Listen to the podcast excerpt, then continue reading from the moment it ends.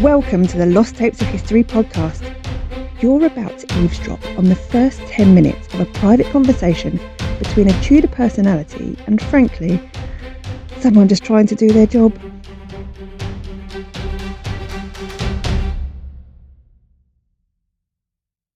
The date is December 1487.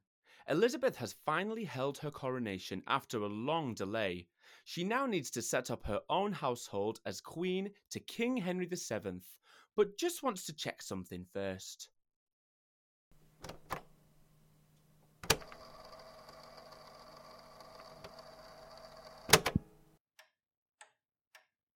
So, how can I help?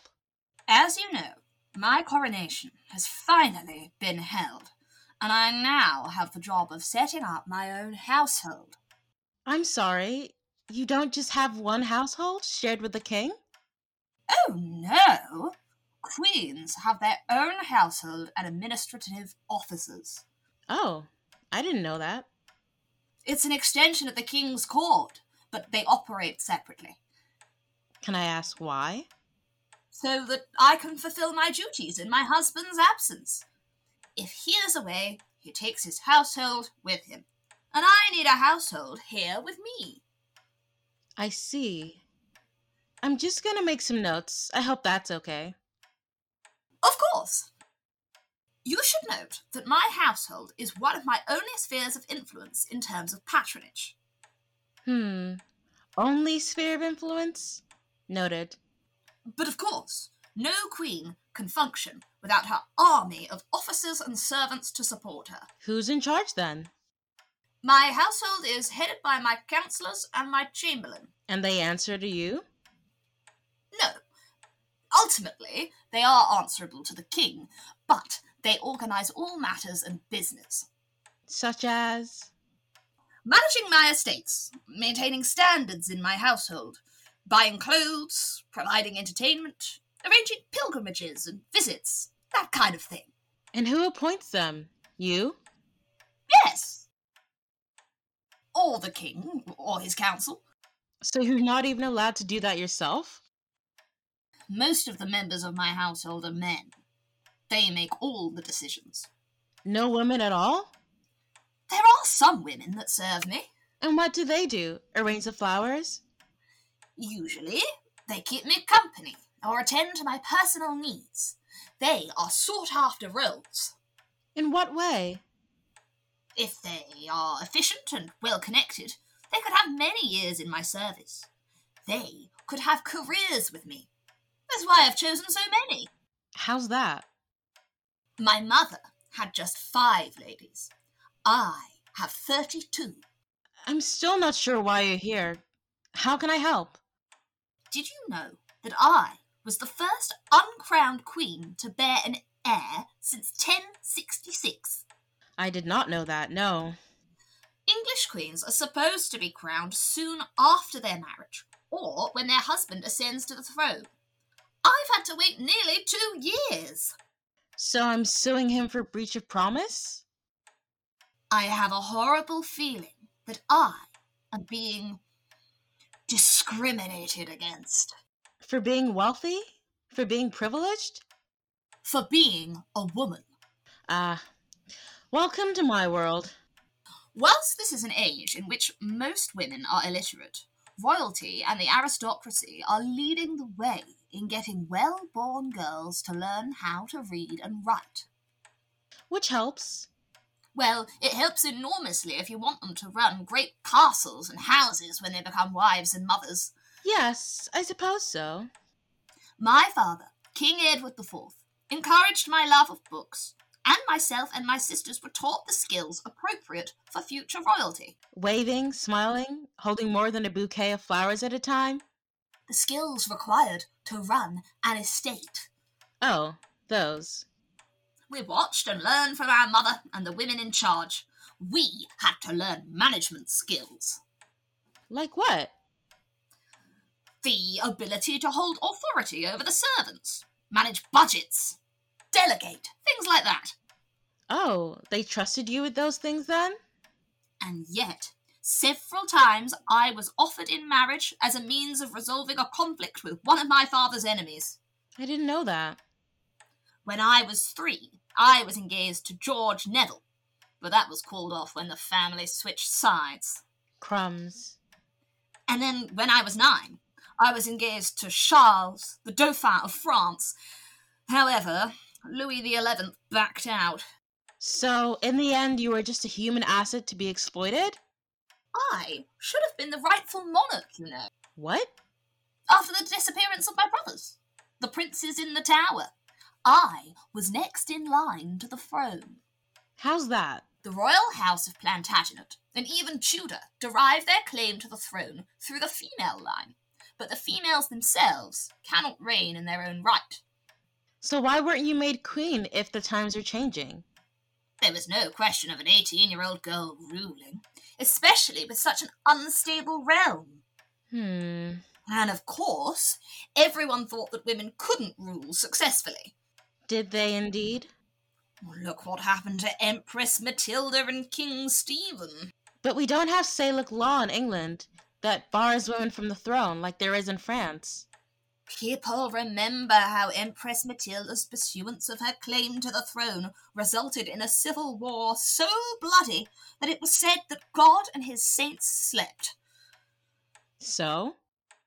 I think that experience left the English with an enduring prejudice against female rulers. So one female nearly ruled, and they got cold feet, but all the men that have ruled since got it right 100% of the time, did they? Oh, yeah. Fill your boots. What's the worst that can happen? They say that the notion of a woman wielding dominion over men is unnatural and against the laws of God and nature. Yes, well, I've got a bone to pick with him upstairs as well. They say that it is not a woman's place to govern the kingdom. Why not? because they say women are weak, irrational creatures at the mercy of their reproductive cycle. I mean, mercy is correct, but They say our chief function is the bearing of children, um, which in a way is good because I like to have a large family. how large exactly? Seven, maybe eight. That might be fun. I'm not sure what definition of fun you're using. As I was saying, women are supposed to be baby makers. Not quite. So, they say we are unfit to lead armies in battle and interfere in affairs of state. Tell that to Joan of Arc. Once you get married, you have no control over your own property. In law, we are regarded as infants. That's not strictly true. They say our primary purpose is to be wives and mothers, Again, I. to be subordinate to our men, in whose interests our marriages are arranged. Well, even knowing that, you married Henry. Yes, I did. But it could easily have been one of your sisters. There are seven of you, I understand. What? Henry agreed to marry one of the daughters of Edward. Why not Cicely? Well, it wasn't ever going to be Bridget. She's like a nun. So why did you decide to marry him? I was the symbol of legitimate sovereign power as the true heir to the House of York. Henry acknowledged that. Did he? I knew that my brothers must be dead, and therefore it was up to me. Up to you to do what? Seemed the best way to restore my rights and safeguard my kinsfolk. And it would be revenge on my uncle Richard. Your uncle Richard?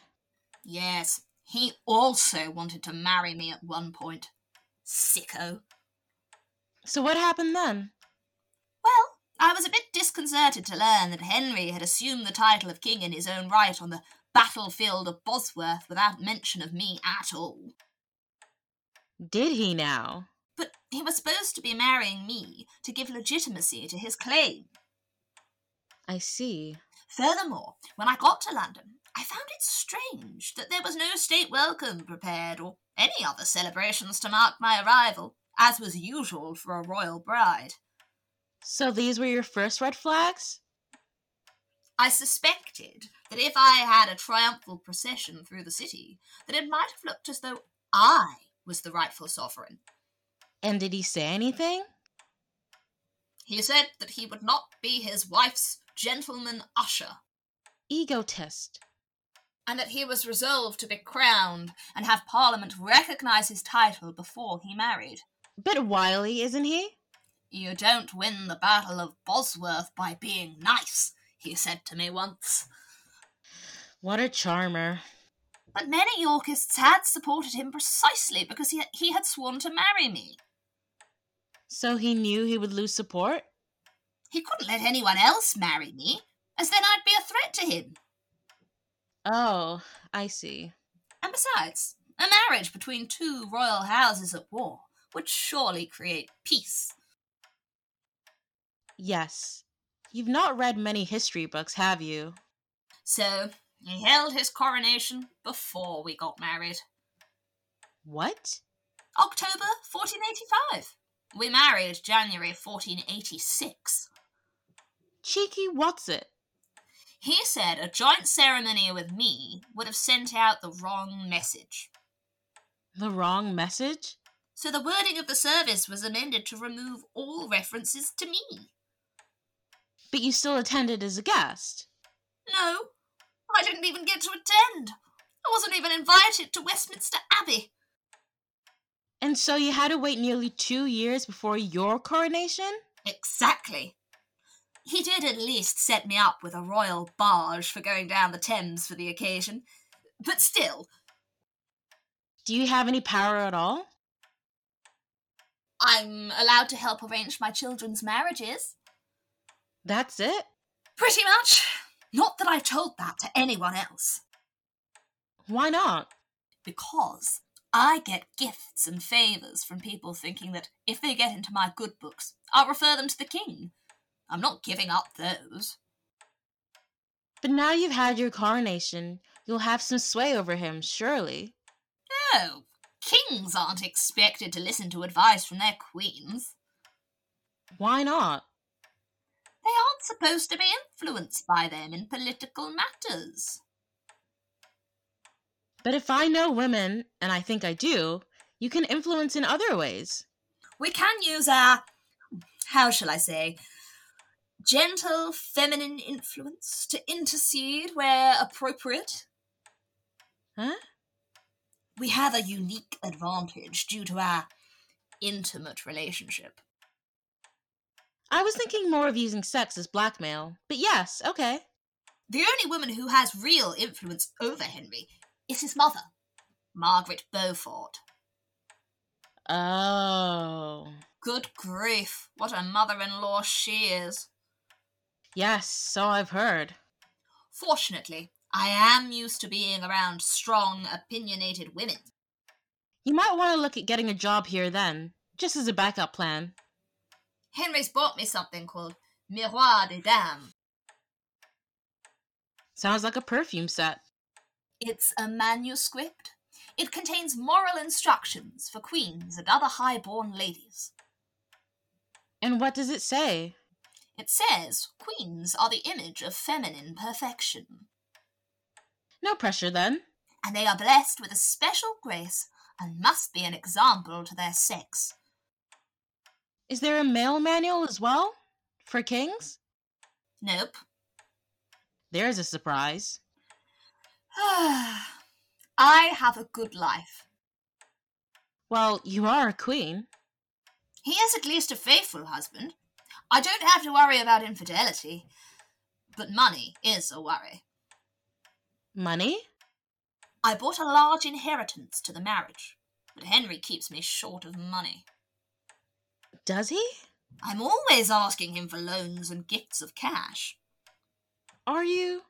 I've had to start borrowing some from my sisters, and sometimes my servants.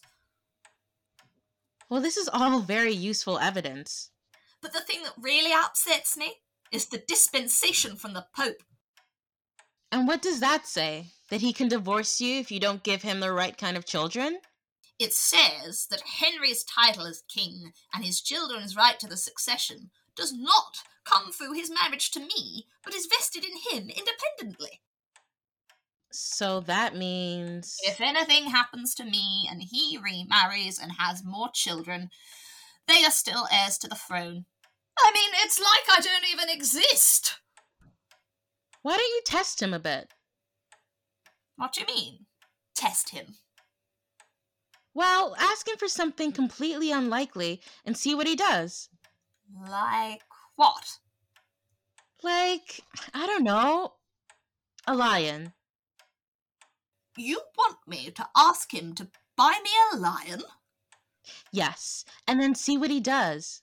I think he'll look at me like I'm wrong in the head. Does he do that a lot? Can't I ask for a greyhound? I like greyhounds. I've just realized something. You're queen, right? Well, allegedly. Queens, unlike other married women, can have legal actions in their own right, independent of the king. So, So you can sue him, and he'll have to pay for it. really? Yep. Well, let's do that then. Girl power and all that.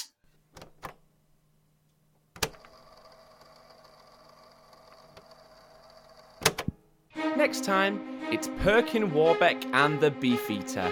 Ooh, I love that gin. The Lost Tapes of History podcast is a Since 79 production. If you've enjoyed it, please leave us a review and subscribe to get more episodes.